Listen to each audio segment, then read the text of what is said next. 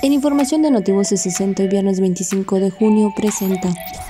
El gobernador Carlos Miguel Leiza González entregó 8.049.680 pesos en financiamientos para la reactivación económica, también 6 millones de pesos para obras de infraestructura en Calakmul. De manera virtual, el secretario de Educación, Ricardo Cocambrani, presidió la octava y última sesión de los consejos técnicos escolares de nivel básico.